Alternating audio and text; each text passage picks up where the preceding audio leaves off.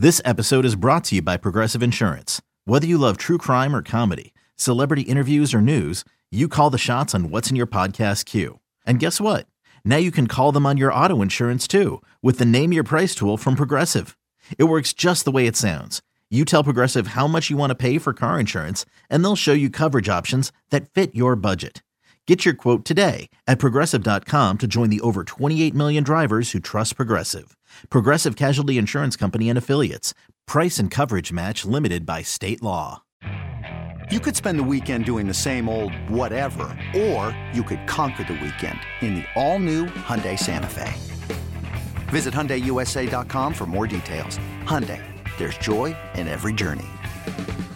Rodgers in trouble. Does he have a vintage moment in him?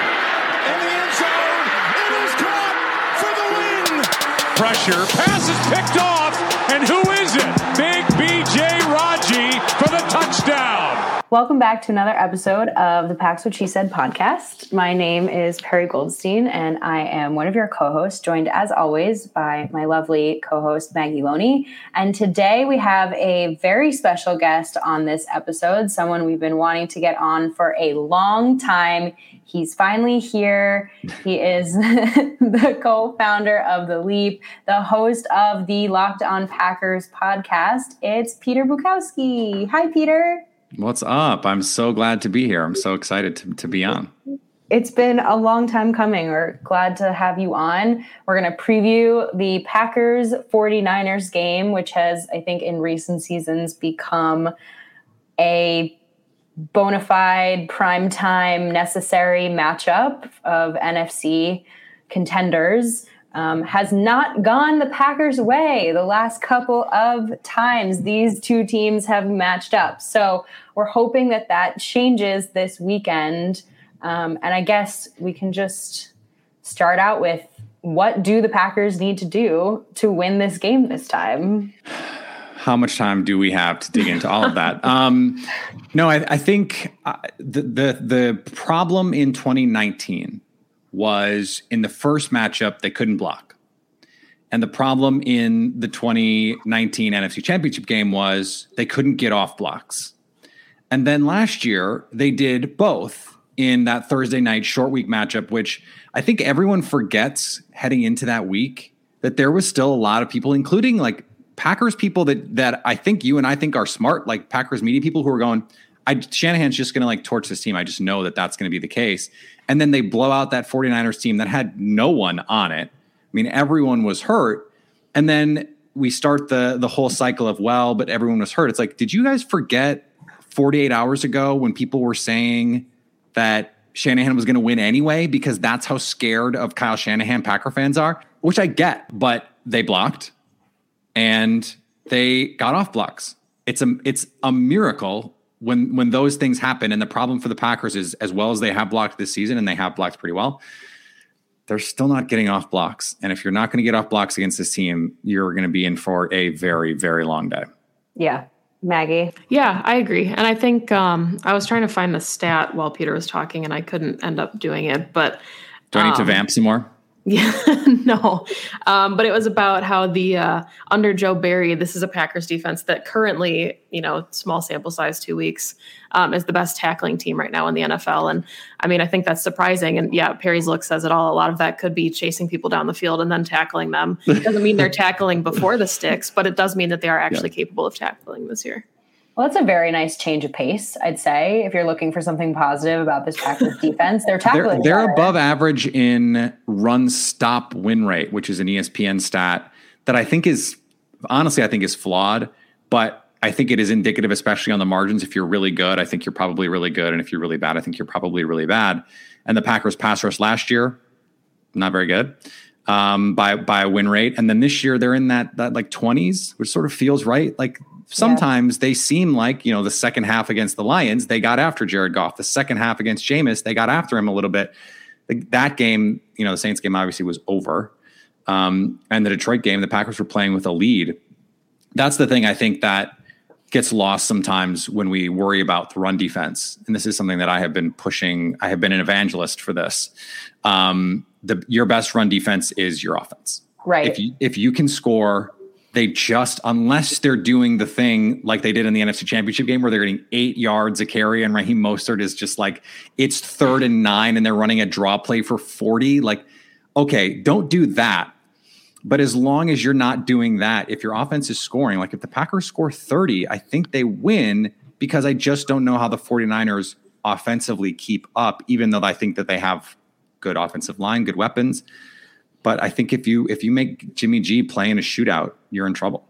Yeah, it's interesting that you say that because I actually I wouldn't say concern is the right word here, but I feel like this is actually going to be a little bit of a bigger test for the Packers offense going up against this 49ers front than it is for the defense. And mainly because you kind of know what you're getting with Kyle Shanahan. They don't have a, a, running back, but as we talked about pre-show, it doesn't necessarily matter with him. Mm-hmm. You're you're want you want to cover Deebo, you want to cover Kittle, and you want to just like get Jimmy G off his spot. You kind of know what this defense needs to do, but like for me, it's the 49ers defense full force. It's not like last season where you're missing Bosa and everybody that's important. You've got a ferocious front. You've got Fred Warner, who Aaron Rodgers says is the best you know inside linebacker that he goes up against mm-hmm. and a pretty decent secondary. So it's going to be the offense like you said peter's going to have to move the ball and score points um, to give the defense some cushion because you know that they're going to give up points to the 49ers offense. Yeah I you know i i look at this defense and i think their front seven is so much stronger than their their back four. And and i think jimmy ward is a very good safety. I think Jaquiski Tartt has played um, better as his career has gone on. The question is at corner. They have Emmanuel Moseley out there. They have the, the rookie uh, Deommodore Lenoir, I believe is how you pronounce his name. Um, and then they have, you know, the rookie Ambry Thomas, who I really liked for them, but um, he's a rookie. They have K'Waun Williams, who is banged up, and then they they just brought in Dre Kirkpatrick, who's been a little bit of a journeyman quarterback after having a, a nice start to his career. That's where this team is vulnerable. It's it's at yeah. the cornerback position. So again, to me, it's can they block? If they can give Aaron Rodgers time, they can take advantage of this secondary so long as they stay patient. And this was the thing in 2019 that they struggled with, especially in the regular season matchup. They couldn't run the ball. And so they couldn't run the ball and they couldn't block. So that becomes a very big problem. But let's just say they couldn't run the ball. And I think that was part of the issue in the NFC Championship game is they felt like right away they had to throw it because the defense couldn't get stops they have to be able to stay somewhat on script. If the 49ers, they're going to play the two shell, they're going to play two high safeties. And, you know, the, the, what they did against the Packers, I think this last time was they played a lot of single high and dared the Packers to run the ball. And they said, okay, well, then we're just going to throw it on your head. And that's what they did. There was the long touchdown to Davante Adams. They used Aaron Jones in the horizontal passing game.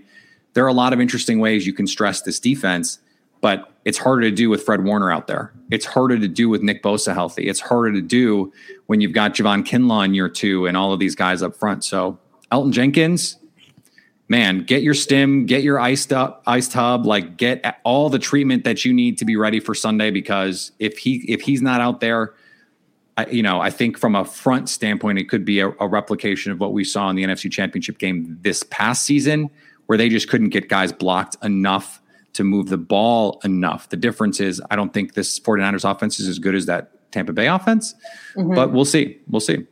Yes. I, that was something we were going to ask you is sort of how concerned are you with this front with Jenkins? And then if Jenkins can't play, because for me, that significantly decreases the Packers' chances of winning this game without Elgton Jenkins.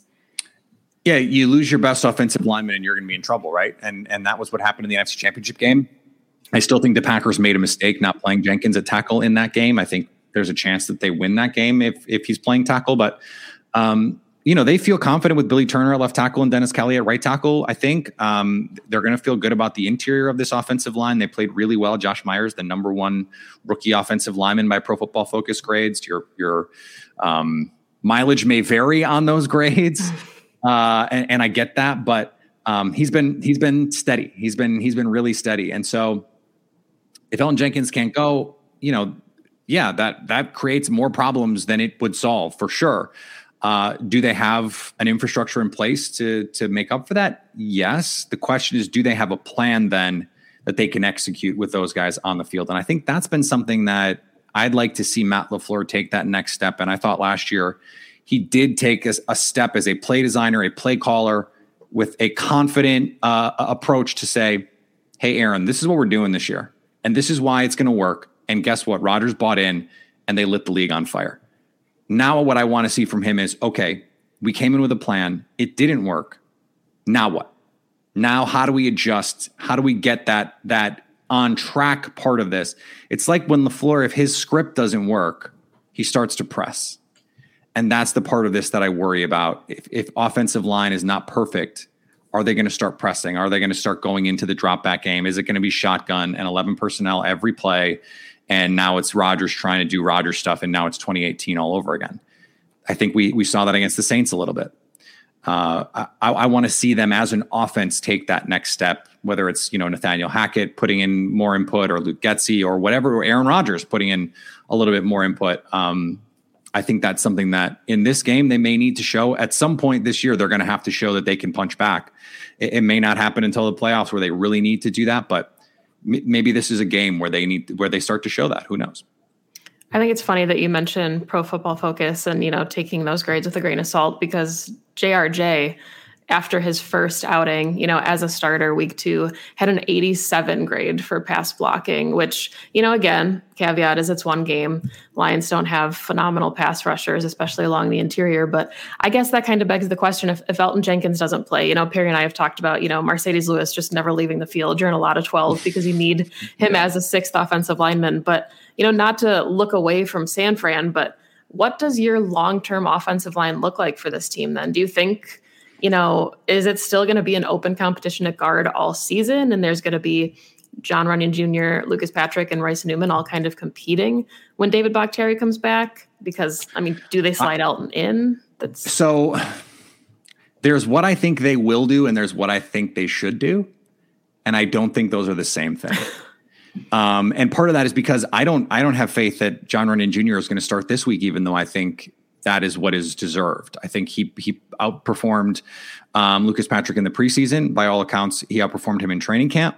Lucas Patrick lost his job at right guard, and they moved him to left guard, which is ostensibly a more important position. And he struggled, and I, I didn't think he played well in week one at all.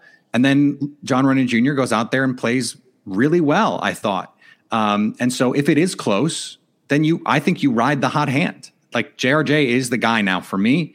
Um, and then when Elgton Jenkins comes back, okay, his best position is left guard. I think his best position for the Packers is right tackle because I think he's better than Billy Turner at right tackle, though Billy Turner is solid. Mm-hmm. And then you can move Billy Turner to left guard, where I think all of a sudden you you've got now you've got the best offensive line in football again. I mean, I really think that that is the case. I mean, I think I think Terron Armstead and Ryan Ramczyk right now are the best offensive tackle duo in the league. I think if they had David Bakhtiari and Elgton Jenkins, they would be the best tackle duo in the league, even if Elgton Jenkins' best position is guard. What I think they will do is keep everything as it is and just slide Elgton Jenkins to left guard, David Bakhtiari in at left tackle. And by the way, that offensive line is also really, really good because by the time it matters, November, December, January, rookie is not a thing. There is no more rookie designation. By then, you've played enough games. It's over. You're a veteran. And so we don't, I don't think, like, I think we worry way too long about what rookies are. After six mm. games, you're not a rookie. You've seen it. You've mm. seen enough. Um, that doesn't mean that you're a finished product, but it means that, like, the rookie mistakes have got to be out of your system to a certain extent, especially at offensive line. You know the offense, you know the deal. Like, especially if you're playing 100% of snaps with Aaron Rodgers for exactly, exactly. Which is why not to not to get off topic. I didn't understand. Would love your perspective on this. Why, why, why, why was Eric Stokes not playing in the preseason? Why? We, make it make sense. We don't have an answer for you, Peter. We don't. I mean, clearly, clearly he's ready to start because he played better than the veteran that they brought back in free agency. And again, it's the Lions, so I think this if they how much they play him on Sunday night will be a test because you're going up against actual like weapons in Deebo, Kittle, etc. Brandon Aiyuk, if he plays at all. Um, but like, why would you not get him prepped when he clearly can start for you? I don't get it. Because Royce Newman, he played. If, if it's like starters didn't play, well, he didn't start. So then why was he not out there? Like if he needs the time, if he needs the reps, if, he, if he's not good enough to start, then he needs to be out there. I don't get it. Maggie, I don't get it. What did you think um, about King in the slot? Because we got asked a lot about it before last week. I'm, I mean, I understand that they have some packages where that will be required. But, you know, is Chandon Sullivan losing his job? Is this just an effort to not have egg on your face for signing him for six mil? Because Eric Stokes is the boundary guy now. You know, he's not getting those slot yeah. looks. Well, what's interesting is I also don't think Kevin King is getting his job on the boundary back. So what is going to happen is maybe in base base, King is your boundary corner. But whenever they're a nickel, I mean, yeah. it, it, happened right away. I thought it was uh, um, watching it live. I thought maybe it was okay. King gives up the big play, and so Eric Stokes is in there now.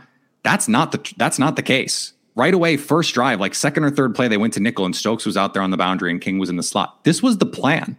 Mm-hmm. I mean, friend of the show. It's not my show. Do I still get to say that? Friend of the show, Rachel Hotmayer, asked Matt LaFleur, "Is Eric Stokes going to be more involved?" And he said, "Do you want me to give yeah. you the game plan?"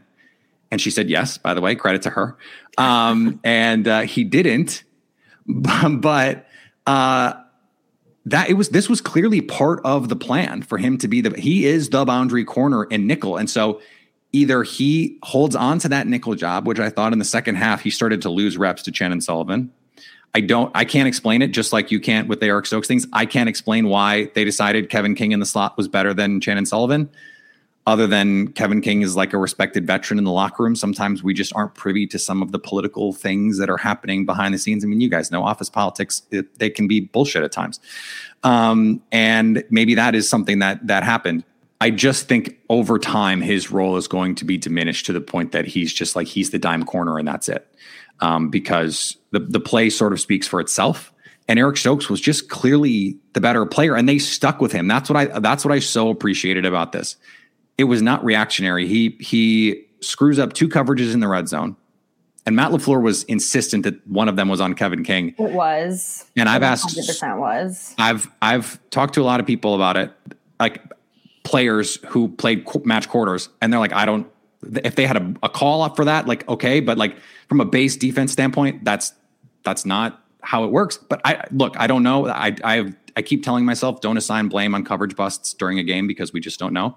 Matt LaFleur says it's on Kevin King. I believe him. It's on Kevin King. But he has the other situation. He was definitely supposed to to sag back. De'Vondre Campbell, T.J. Hockenson, not a, not a great matchup, but he stayed out there. They weren't like, okay, plan didn't work. They stuck with it, and that gives me faith that they're going to stick with him for the rest of the season. And he's their second best boundary corner. I mean, there's there's just like, is there any question about it? Not for me. I think one of the questions that we kind of wanted to ask you to, you know, looking, even talking about the defense, you know, Perry mentioned obviously you've got Deebo, you've got Kittle, you've got really good weapons on the offensive side of the ball. Then, like, what is your best package then on defense? Is it to play Eric Stokes and play a lot of nickel? Because I think we've seen more dime maybe even than we were expecting from Joe Barry too initially. I just want to say I picked out the coolest beer can in my fridge because you guys are always drinking something cool, and I just like I'm, I'm getting water. So it's I'm I'm I'm like I feel exposed here.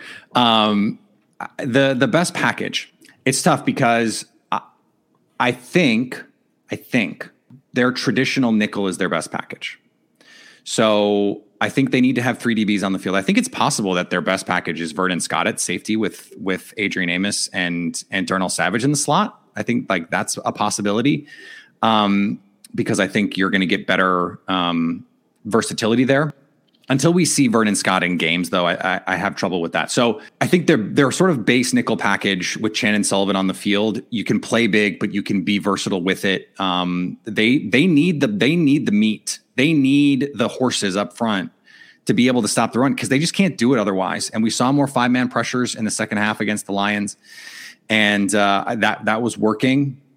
And so I I think that that's something that they can they can go back to because if you're in nickel, now you're covering up the holes. Whether it's man or zone, if you if you send five, if you're in nickel, it's much easier for you to accommodate all of the different ways that an offense can attack you. I don't like King in the slot. Maggie and I talked about this on the show last week. We were like, what what it, would it look like if they moved King into the slot? I think if he could tackle his size and the speed that he used to have. I don't even know if he has that kind of like 4 4 top end speed anymore after all of his injuries. It's a nice matchup against like big move tight ends like TJ Hockenson, like Kittle, but it doesn't work if you can't run run a route with them and tackle consistently. Right. So I thought it was an interesting experiment. I would you trust him on Kittle? No, absolutely not. I I honestly and and I and I I I hate to say this because like he is such a like long rangy corner that you want out there for those like size matchups. I trust Jaire on Kittle more than I trust King, even though he's 5'10 and 195 pounds because Jaire can play the ball and he knows how to tackle. And I I think when Kevin's out there, he gets picked on no matter where he is. And so maybe you have inside linebacker help like you did against the Lions, or you have safety help, but you're that's still pulling a defender away to help out your corner. And you can't do that against a team like the 49ers because they're going to pick you apart. I think it's interesting that they've been moving Jaire into that star role more than they've yeah. been moving Savage into that star role. Um, you know, in the game re-watches, Savage hasn't really been doing all that much. So I don't know, maybe if that's the solution to get him to be more of a playmaker is to move him and keep Jaire on the boundary. But there's enough guys to cover in this Niners matchup that they're going to have to pull out some different packages here. Um, I think, Peter, you brought up an interesting point with the pressure they have not been getting pressure at hmm. all. Mm. And that's only a Kenny problem. Clark.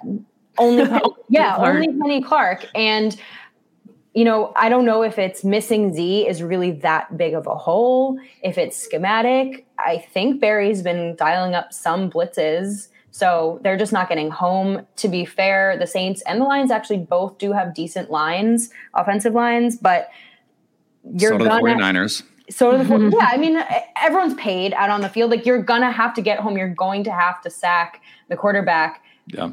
Because you know that Aaron Rodgers is going to get sacked on Sunday. Yeah, I, I I'm, I'm the more I, that I that I've like looked at what they tried to accomplish, I just think they need to come out on Sunday and just blitz the daylights out of Jimmy G. Like mm-hmm. that's what I would do. Yeah. Because you can run blitz which you probably need to do anyway against this team. Now they can make you wrong because of what they can do with misdirection and all of the interesting things that Kyle Shanahan can do in the run game. I'm just not giving Jimmy G time to sit back there and decide who to throw the ball to. I'm just not going to do it. And their offensive line is too good to just rush for and and play man behind, or even just to play the umbrella coverage. I want to I want to push the envelope and make him prove it to me. Make him prove it to me. I'm going to come out on the first drive and just let him know we're here all day. And and if you give up a score, you give up a score. You were probably going to give up a score anyway. It's the Kyle Shanahan script. He's probably got some good stuff dialed up, right? So just just go after him and and see what happens. Maybe you can force an early turnover. Maybe you can just get Jimmy thinking a little bit, moving a little bit more.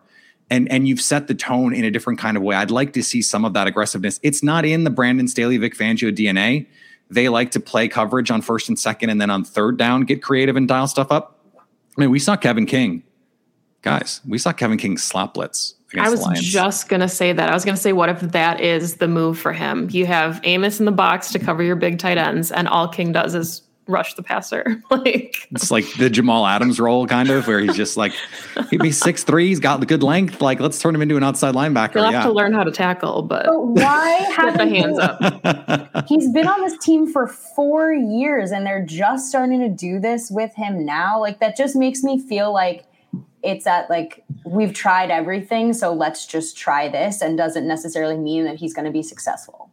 It does make you wonder too, right? They they replaced Mike Pettine with Joe Barry and did literally nothing else with the other mm-hmm. coaches. Mm-hmm. And so why I guess if you felt like Mike Pettine was the problem to to a certain degree I understand that. But to make no other changes, to feel like everyone else is just doing an, a bang up job. Like if everyone else were really doing a bang up job, your coordinator could only screw it up so much, right? Like that's sort of my feeling on it. And I'm not, I, I hate to advocate anyone being fired. It makes me feel like greasy. I don't like it. Um, but it is surprising to me that that they did not think a, a bigger shakeup was necessary. Um, and so, like, what what is next? And how do you not lay at the feet of some of these coaches the issues with um, Josh Jackson playing out of position? I mean, they played him in, they tried him in the slot. They never really gave him an opportunity to play safety, which I think probably could have been his best position if they would have given him some time to actually develop and do it. So that's the part of this that that I I I just don't I don't like, and I don't know that I have confidence they're going to find the right home for him unless and until they do.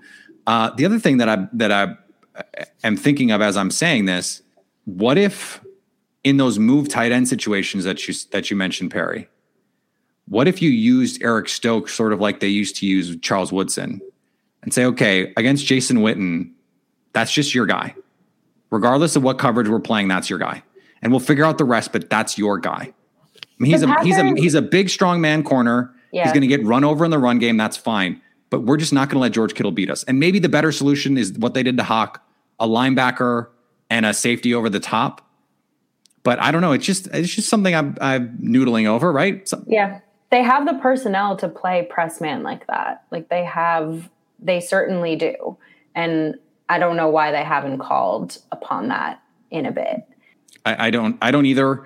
Uh, this was something that I was thinking during the game. Like, why, why, why? Sorry.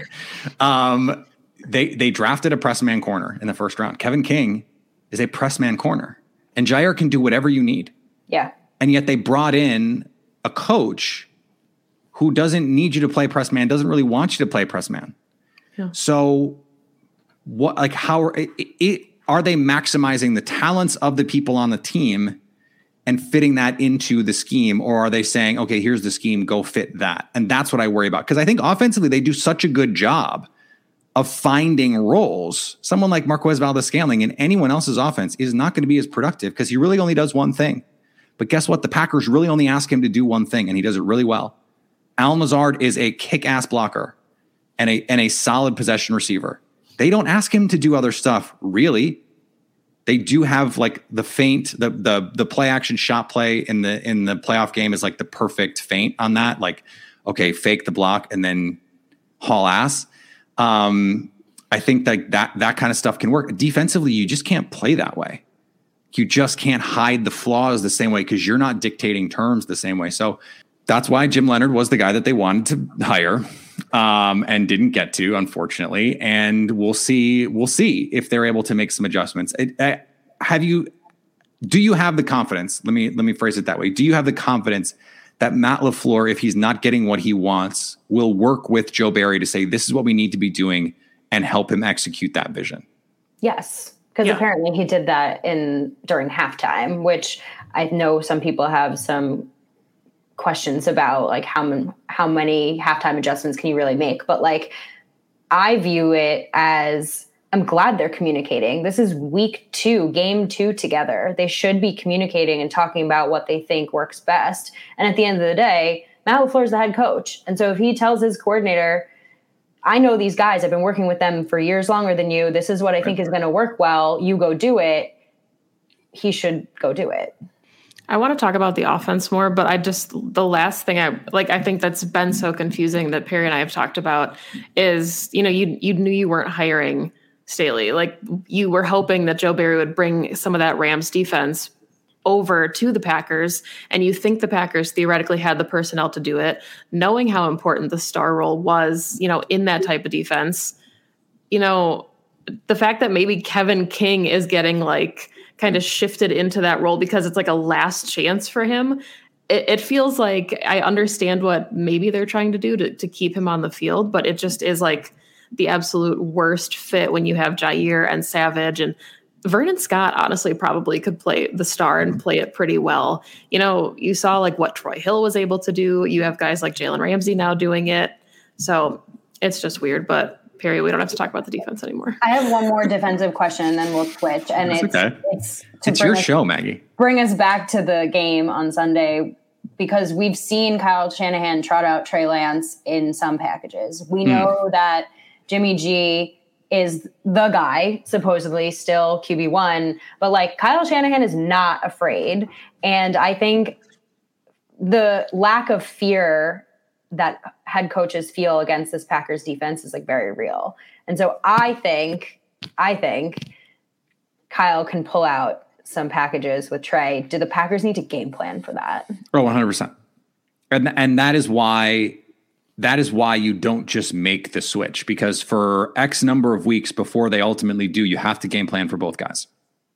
And that is a competitive advantage.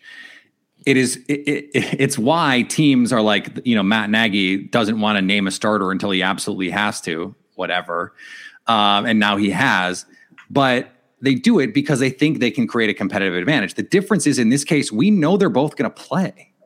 And so we know you have to you have to game plan for both of them. This is like Alex Smith, Colin Kaepernick, and in coincidentally the 49ers, um, you know, whatever it was, six, seven years ago. Um, it's longer than that now, isn't it, world? Um, and the the difficulty is you have to spend real time. I mean, real time going, okay, on zone read, these are your responsibilities. You don't have to do that against any other team. Now, it's good practice. They play the Ravens later in the year. They're going to have to understand how to defend some of this stuff. But they're running QB power. They're running counter bash. They're running these these concepts that you just don't see NFL teams running. And if you don't prepare for them, they're going to kill you with them, especially in the red zone where Green Bay's defense has been an atrocity. I mean, an atrocity they a football atrocity. Okay, let, I, you know, be, be okay about this. Um, and I, I like I don't have any faith they're going to have any chance of stopping Trey Lance in the red zone. So you have to keep them out of those areas, and you have to be ready to stop the big plays. There, this cannot be a game where George Kittle catches a seventy-yard touchdown pass. You Well, just yeah. can't. You can't let it happen. Well, and the 49ers are the number one ranked offense right now in the red zone. They're four for four. So a 100% success rate. It's pretty good. Uh, it's pretty good. I'm not great at math, but that that's pretty good. Yeah, I the don't know if I think the be Packers. I think the Packers have the opposite, don't they? I think that they're like, I I think the number is six for six on uh, defense, the giving up touchdowns or giving up scores. Yep. in the red zone. Yep. Six So- for six. It's a. It, it's it the unstoppable object or the unstoppable force meets the highly movable object. Unfortunately, All right, let's switch over because I think uh, talking about the offense is just more fun and a little bit more positive because Yeah. that's where the Packers shine. I mean, better. we we touched on it earlier, but I think there are a couple of ways that Matt LaFleur can game plan for this offense to move the ball against the 49ers front. Rodgers mentioned it in its presser, and it's so weird to me. I, I listen to a lot of the pressers, and I don't normally pick up on things, but for some reason, he said this the other day, and I was like, that's so smart. Why didn't they do that before? And he talked about moving the pocket, how if you just let them like bull rush you, the Niners are going to win every time. And so you got to get them kind of off their spot and sort of move the pocket. Of course, for Rodgers, I think a key in this game is getting the ball out quickly. Mhm. Um, he is like incredibly efficient when he gets the ball out in under like two and a half seconds. He can't scramble like he used to. He even admitted it um, and sort of stretch them that way. So, thoughts, moving the pocket, anything else the offense can do to move the ball. Yeah, it's one of those things too where uh, usually what you when you want to move the pocket, it's because you don't trust your quarterback in the pocket, and uh, or you don't trust your offensive line. And so the Vikings are great at this. They'll go six, seven man protection and roll Cousins out just so they can they can get protections. And guess what? They've got Justin Jefferson and Adam Thielen. One of those guys probably going to get open. And you can create these plays down the field. The 49ers can do that.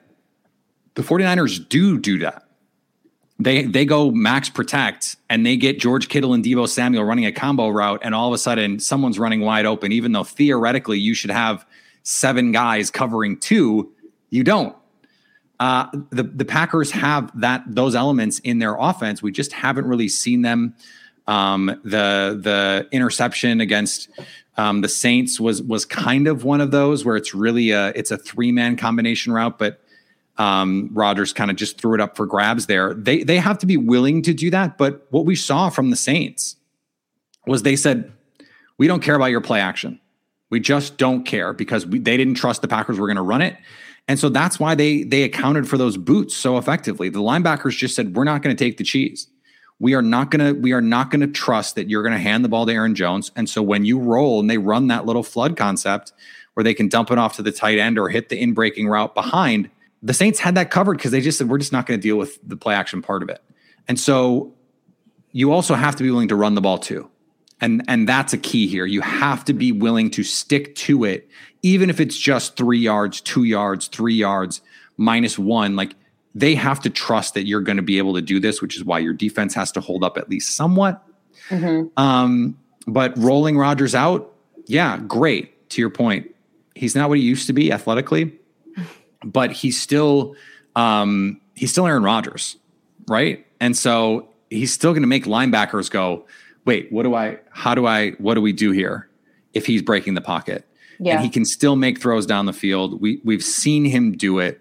Um, he he still has that crazy accuracy down the field and on the run. So I, I think it certainly can be part of the offense.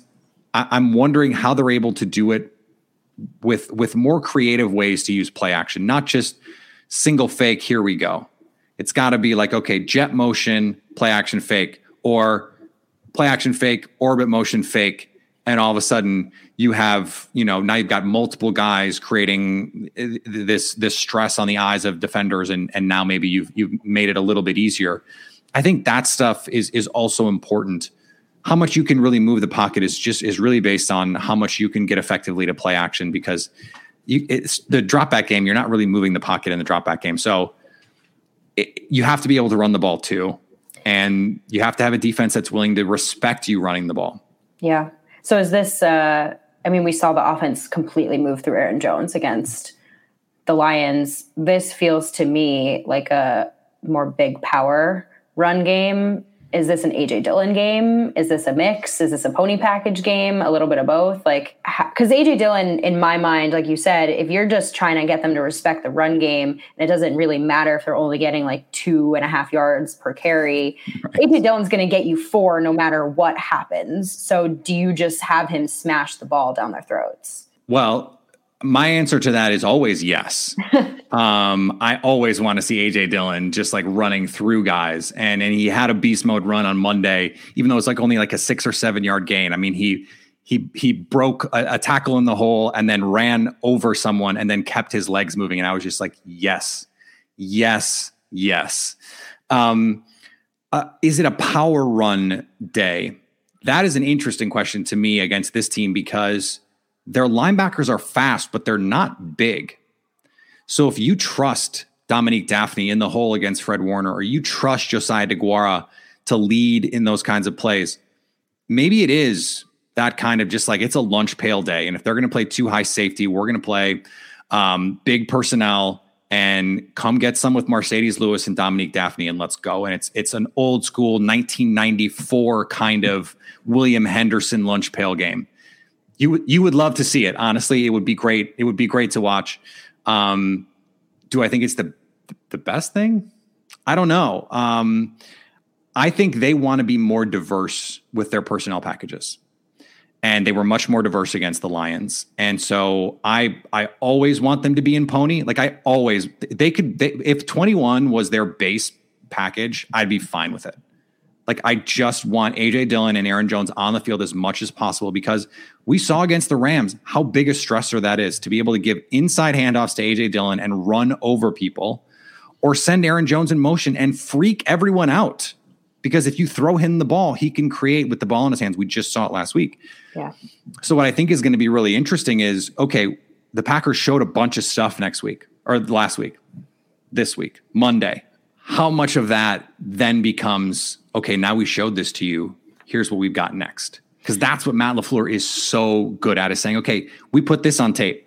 You're gonna you're gonna scout this, and now here comes the shot play off this. So will they will they do the motion to Aaron Jones fake the tight end screen and have some kind of throwback play. Or, or it's a double move on the outside, Davante Adams, and he's streaking down the field, something like that. I mean, I think that there, there's a lot of fun things they can do there. But to to answer your original question, I think this is a great week for Pony. It, and and I every week is a great week for Pony, but which we are Zach Kruse and I decided we are calling the the little Sebastian package until further notice. And uh, I, I think that's a great way to stress a really good defense, their eye discipline, because of the versatility it gives you. And it's more opportunities to get Aaron Jones the ball in space. He's their second best creator in space after Davante Adams, who has just an entire collection of ankles after Monday. Um, and uh, I, I think that that that's that's how I I would want them to attack the 49ers for sure. Yeah, I look at this game and to me, um, I like I love the way that they set everything up against the Lions because to me, going into Sunday Night Football, it is the Aaron Jones decoy game because you can play Aaron Jones against Jamie Collins and Aaron Jones is going to win 10 out of 10 times. Mm-hmm. Against Fred Warner, that's trickier because Fred Warner has the speed to cover the middle of the defense. But now, like you said, you've used motion and you've created a lot of these looks that the 49ers are going to have to account for. So even if Aaron Jones is covered, that's when you've got MVS. You roll out Randall Cobb in some motion. You've got AJ Dillon up the middle. You know, like you've created all of these different options. So, as much as, you know, obviously we'd love for Aaron Jones to have that kind of game every week, I think that it was a really good setup for them to do all this against Detroit and a slow inside linebacker so that they have all these uncovered looks now that they can roll out against the 49ers. Yeah, maybe we get the the Aaron Jones sluggo back in the mix. Remember 2019 they ran it twice and they they had the score against the Chiefs. He stepped out of bounds. Oof, tough one. And then Aaron Rodgers just missed him on that against Washington, remember? And, and Aaron Jones took the blame on Twitter, said, actually, this is my fault. I was supposed to widen that and it would have been a touchdown if he had on, you know, during the game. We were all like, oh, Rodgers, whatever. Um, and it turns out it was Aaron Jones' fault. So um, I, I think I think that is very astute. I, I love that idea, and and I think it dovetails with with you know the the point that I was making about how he likes to set things up. I mean, when was the last time the Packers played two games in a row that looked the same? It's just not how they operate. Well, they'll roll out with the same looks and then do different things off right. of them. Yeah, yeah. I and just that's what makes I, them so tough. Yeah, it was interesting because I think the Saints game, they came out in like 80% 11 personnel, which is just so against what they normally do. Like very Mike McCarthy yeah. old. And then yeah. in the Lions game, they had a lot of 12 personnel with Lewis and Dafney on the field, which I think opened up the run game a lot. But like you said, Peter, they had at least a handful of 21 personnel packages in the first three quarters. Quarter four, they, the game was already over and it was kind of back to you know basic but i think 20 or i think 12 is going to be important for this for this game against the 49ers but well and, and getting josiah deguara back is part of that right? I mean we haven't even i don't think they've run 13 personnel once. They haven't. So that was a big like go back to 2019 they had they had like they played empty out of 13 personnel. I mean matt lafleur loves to do crazy stuff like that. And they haven't I don't they haven't had three tight ends healthy to do that with really this year. Um, and and so if you get Deguara back, because I don't think they really want to do that with Dafney. I just I think he's like their H back, and that's what they're doing, um, which is which is great. Um, I think if Deguara can get back this week and he's practicing, which is great, um, because that was a scary hit and it was scary that he was down for as long as he was. But if they can get back to that, that that gives you a lot more options. Like I uh, so I'm going to ask ask you another unanswerable question. Why have we not seen more of the tempo? Because I've been waiting for them to go heavy personnel and and go hurry up for well forever, but also for like since Matt Lafleur showed up. Like that was supposed to be the idea of if you want to play a bunch of 12 and 21, then do it and play hurry up and make them account for okay, it's 21 heavy and now it's 21 spread and you guys figure it out. I just don't know why we have why haven't we seen that? It's a very good question, Peter. You should ask Matt LaFleur. I should. He won't um, return my texts. I mean, my thought process this season is likely because there's so many rookies on the line that that would be difficult for them. But I can see that. That doesn't necessarily that's not an answer for for the last. How much how much weight do you put on the psychological aspect of this matchup? Because yes, yes, the Packers won last season, but I don't even count it because it, it, wasn't the 49ers at full strength.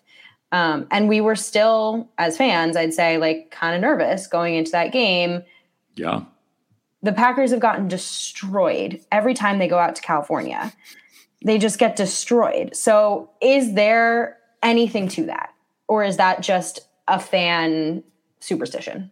So, what I wonder is like, there is no one more superstitious Fans are really superstitious. There is no one more superstitious than a pro athlete.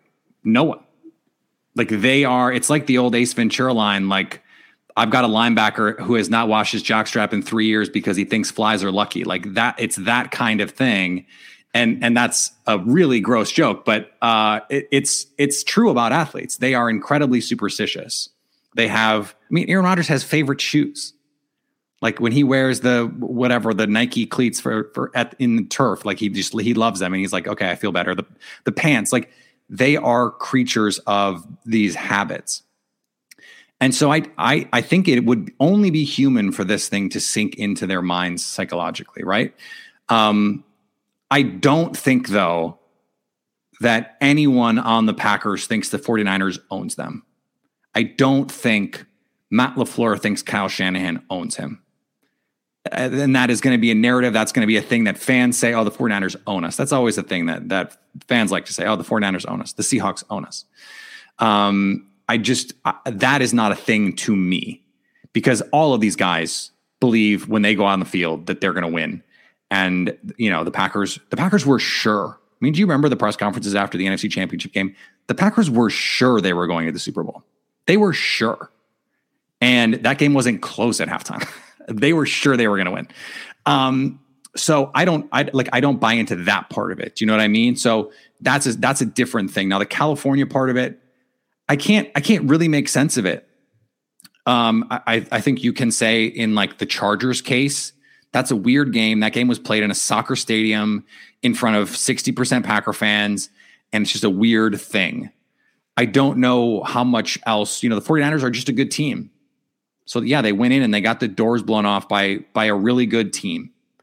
And sometimes that's the case. It's like saying, "Oh, th- this team lost a bunch of times in Texas in the 90s." Yeah, do you remember when the Cowboys were really good? Of course they lost every time they went to Dallas. The Cowboys were awesome. Um, Brett Favre could not win in the old Cowboy Stadium because the Cowboys were awesome. They were, and, and that game for whatever reason, NFL was always in Dallas. It was never in Green Bay. And then they finally played it in Green Bay. And guess what? The Packers won. So I don't think that there's some like California voodoo magic going on. Um, so, but the, the, the, there's definitely going to be some like, I'm changing my socks. I'm listening to different music. Like that stuff going on in the locker room. I promise you that's happening. I promise you that's happening. But they're not going to go in thinking like, we can't beat this team. Of course no not they're they're not that would be just doing themselves a disservice i think because um, they have to be confident. Not cocky but confident. Um, all right peter who are you taking then? Oof. hmm. score and winner prediction. So on my show i predicted 30 to 27 49ers fair. Um i have a, i have concerns about the offensive line because I don't know if Elgton Jenkins is going to go. So if Elgton Jenkins goes, I will have a lot more confidence in this this team's ability to block San Francisco. I, I have to for right now. I have to stick with that prediction. Uh, I think the Packers cover the points. If you're going to give me just an against the spread chance, it, your your listeners are going to be much happier that I take the Packers points. But um, I before the season, I picked this as a loss. I, I think they probably lose it, but I think they can win it. And I said on my show, like, if they won by 10, I wouldn't be surprised because I think they're that good. But if they lost by 10, I would also wouldn't be surprised. It's just one of those matchups. I really don't know what to expect from this 49ers defense. I don't know what to expect from this Packers defense. And so it's hard for me to predict anything other than a close game. I think it will I think it will be a close game no matter who wins. Yeah. I agree with you. Maggie? Yeah, um, there's a lot that goes into this one too. Like, you know, I think, you know, teams bring their own energy, and the Packers had their home opener and they talked about what it meant to play in front of 77,000 fans. And this is the home opener for the 49ers, spent the first two weeks on the road. It's their throwback year, their 75th anniversary. Um, so I think that, you know, like taking all that into account, it's going to be a very hostile environment to kind of go into on Sunday. I agree with you. I think it's going to be a close game. I wouldn't be surprised either if it's a two score game for either party. I don't think a loss here for the Packers kind of defines their season. So I hope that people don't start, you know, freaking out if the Packers end up starting one and two, because I think that's a possibility. I agree with you. I had this as a loss for them going into the season. Um, but I do think it'll be a one score game. And my score that I'm thinking is 28 24 49ers. They cover. Okay. I think I'm a little more pessimistic than you all. Mm. Um, I, I, I think the Packers. That East Coast in you. I'm so sorry. Who's calling the kettle black here, man? um, I think the Packers drop this one, and I think again, I agree with you both of that. That that that's okay. It's okay if they lose to the 49ers. I actually have the I had in our beginning of the season the 49ers winning the West. I think they're going to end up being a lot better than people think they will. Um, the defensive front just scares me. I just don't know if this offensive line um, can handle it. And I think their kryptonite has been when they're down at all, they spiral. And so yeah. until I see a game where that happens and they can bounce back, I, I worry. Um, I think Andy Herman said it, and Maggie and I both agree. We'd love to see if the Packers get the chance to not defer and to take the ball first and just go yeah. down and score and get up early. But they didn't do that against Lions and they still won. So I don't know if there's anything to that. But I do see the Packers losing, I think somewhere around, yeah, 27, 24, 27, 23. I did not like it all, Andy, making such a good point. I didn't I like I didn't like it. I know you. I didn't like it. He he did he came on my show and and made such a great point. I was offended. I was so mad. It. You really hate to see it. But then oh. I then I, I, went on his show and and I tried to get him back and make some good points. Whether or not I did, you have to be the judge. I don't know. Yeah, well, well, I'll have to go listen to that and give you our feedback.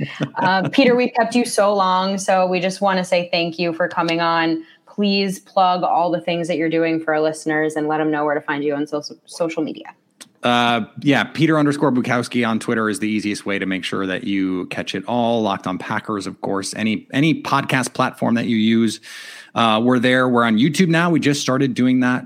Um, so if you're a YouTube person, you know you you probably watch Pack what she said. If you're a YouTube person, then you can watch Locked on Packers. That would be awesome. If you it's it's companion content, I think, in my opinion.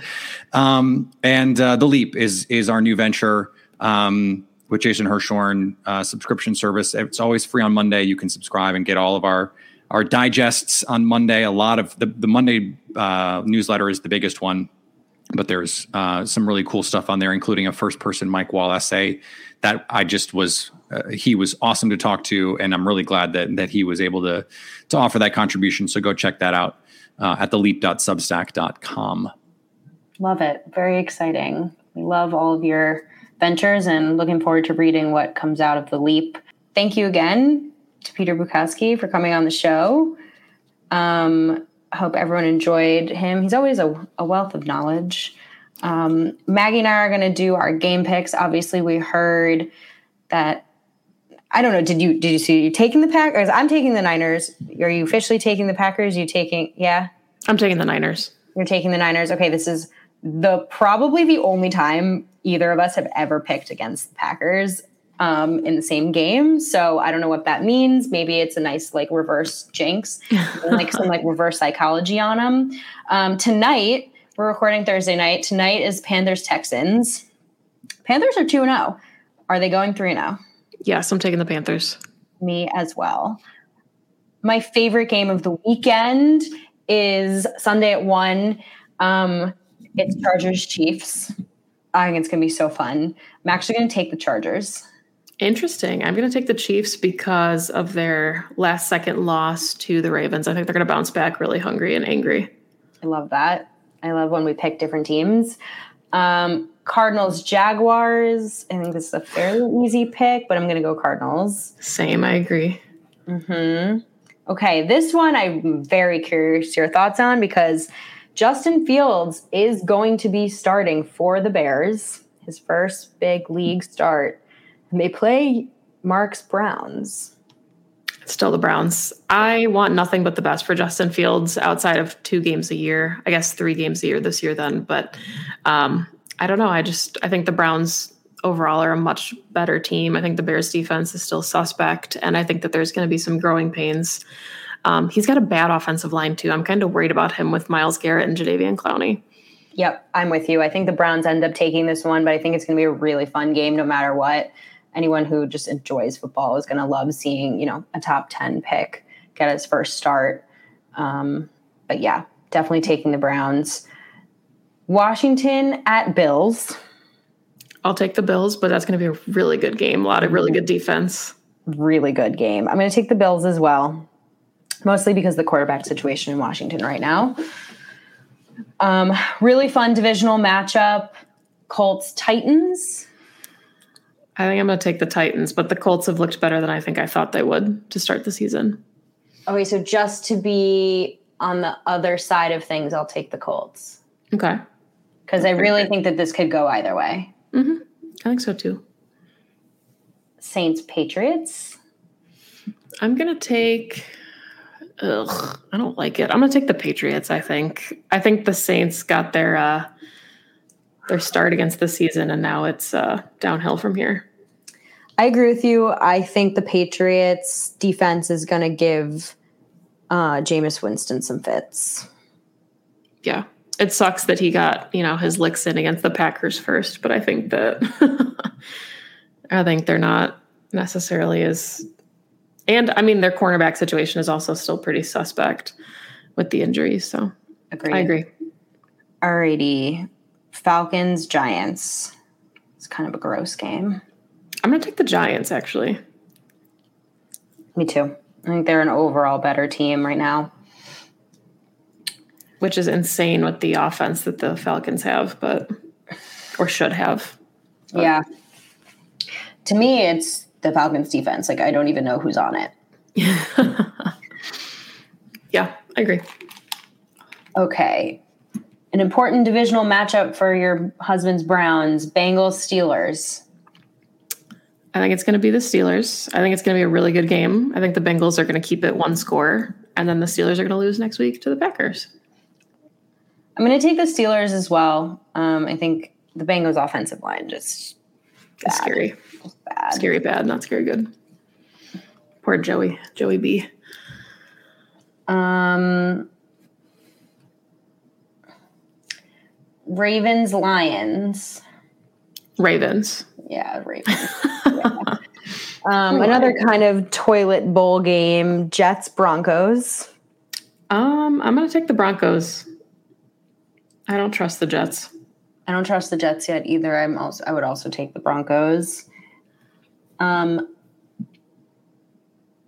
let's see what's next. The rest of them are really interesting. Okay, the I was about to say four o'clock, but it's three o'clock Central Time. Dolphins Raiders.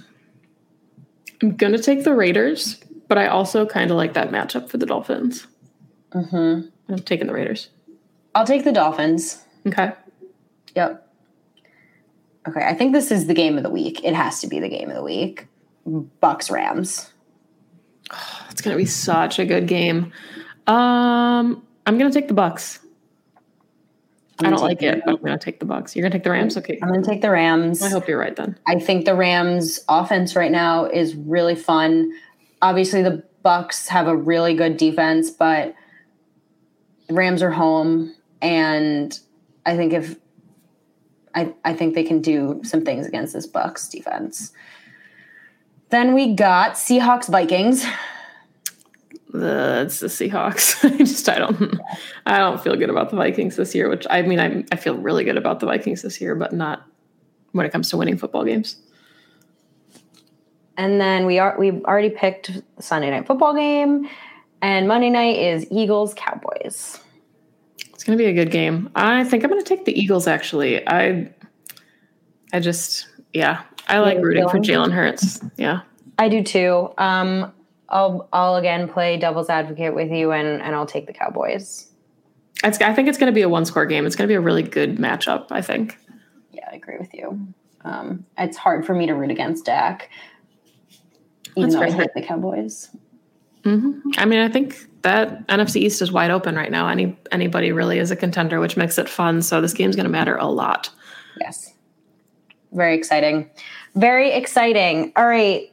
This was a really fun, long episode. If you made it to the end, you can follow us on Twitter at Perry underscore Goldstein, Maggie J. Loney. You can follow us, the podcast on Twitter, PWSS Podcast, Pax What She Said on Instagram and Twitch. If you missed our Twitch live show, we did a recap on our drive to the airport after the Monday Night Football game. We're going to be doing those every week. Um, just some recaps on Twitch. We'll tweet them out. You can watch, rewatch it if you miss it. Um, and uh, as always, you can find us on the Packaday podcast.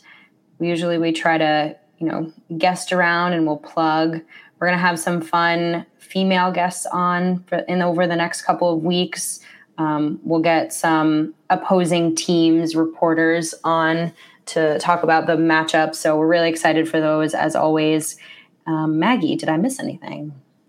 No, just thank you everybody for listening and go pack go. Go Pack Go.